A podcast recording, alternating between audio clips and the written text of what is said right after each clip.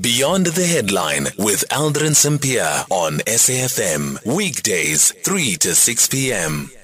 It's five minutes now before five o'clock. Let's quickly speak to Isaac Mangena, who's the spokesperson at uh, City Power. So, City Power is set to take over the load shedding schedule from Eskom as of next week. Residents of Johannesburg will experience less load shedding and are set to experience no more than two hour blackouts under the new schedule. To tell us more on this and which suburbs will experience this change, we're joined by Isaac Mangena. Isaac, good afternoon. Thank you so much for making time for us. I always thought that um, the municipalities are in charge of switching switching the lights on and off. Um, of course, at the instruction of um, what the what Eskom would say that we are now moving to load shedding level two, load shedding level three, load shedding level five, whatever it is. But how's this any different? Um, good afternoon, Aldrin, and to the listeners, and thanks for having us. Yes, um, basically, the, the, the, municipalities are basically switching themselves. Uh, however, you've got uh, most of the, especially the intake substations, um, in those municipalities that are actually still um, switched on and off uh, by Eskom. And with City Power or the City of Johannesburg, uh, it was the majority of those uh, substations in most of our suburbs.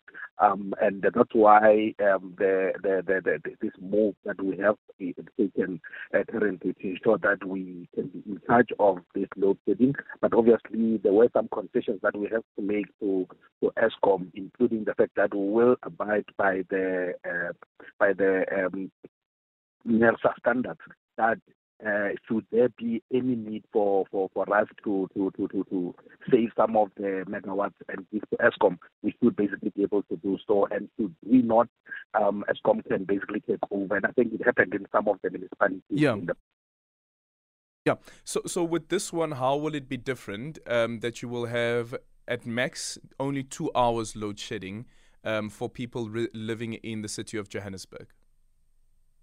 So basically, what we did uh, uh, in the past few months was to basically do some uh, network study on our network to see how we can best be able to uh, service the load shedding as required by Eskom, but also be able to save um, our customers the inconvenience that come with that load shedding. And what we have realized is that um, we can be able to afford um, basically putting our customers on a two-hour uh, load shedding instead of four hours until stage eight.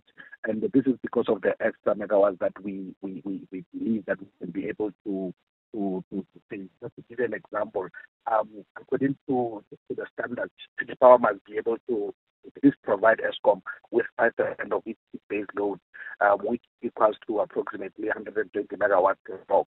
So some of the blocks in the existing load shedding schedule that we are going to dump currently are providing more power than required. Um, and as such, we, we, we believe that we can be able to, you know, re-engineer our blocks to, you know, spread the load evenly and be able to, to, to still give Eskom what it requires.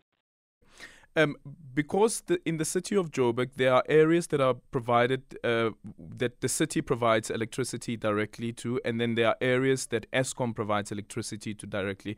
Then, what would this mean for how you're going to balance out the two-hour uh, load shedding schedule? So, first, let me take you back a little. I think about four years ago, you remember that City Power used to be on this two hours, so it's not really a new thing. It's just obviously when when Eskom requested us to join their four-hour um, I mean, I mean uh, to, to, to, to, to align with their load shedding schedule and the blocks, then we had to basically make sure that they align with those of, of, of Eskom. But what we, what we are going to do now, and that schedule will be set with the customers, both City Power and Eskom in the Johannesburg area, is that we're going to basically make sure that we, we in fact, it's already there. We're going to be, basically be able to align and ensure that Eskom has got, still remains with its own areas like Sandton, um, of Fourways, Bryanston, and so forth, while, while we we basically deal with the, with our customers.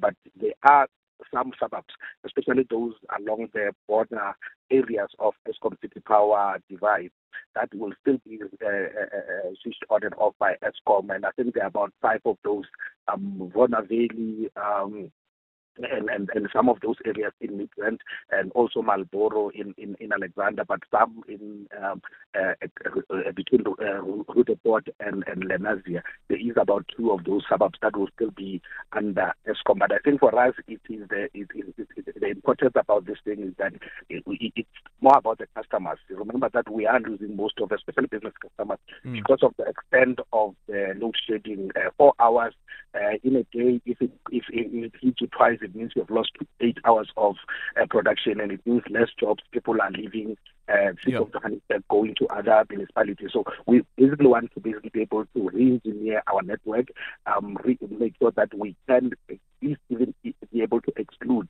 um, some of our key customers, especially the businesses and industries, without talking to Eskom about it, without asking yep. Eskom for that, so that we can do it ourselves and while we are also, uh, uh, you know, alleviating some of the pressures that our uh, residential customers are also feeling. Thank you so much for your time. Isaac Mangena there is the spokesperson for City Power in Johannesburg.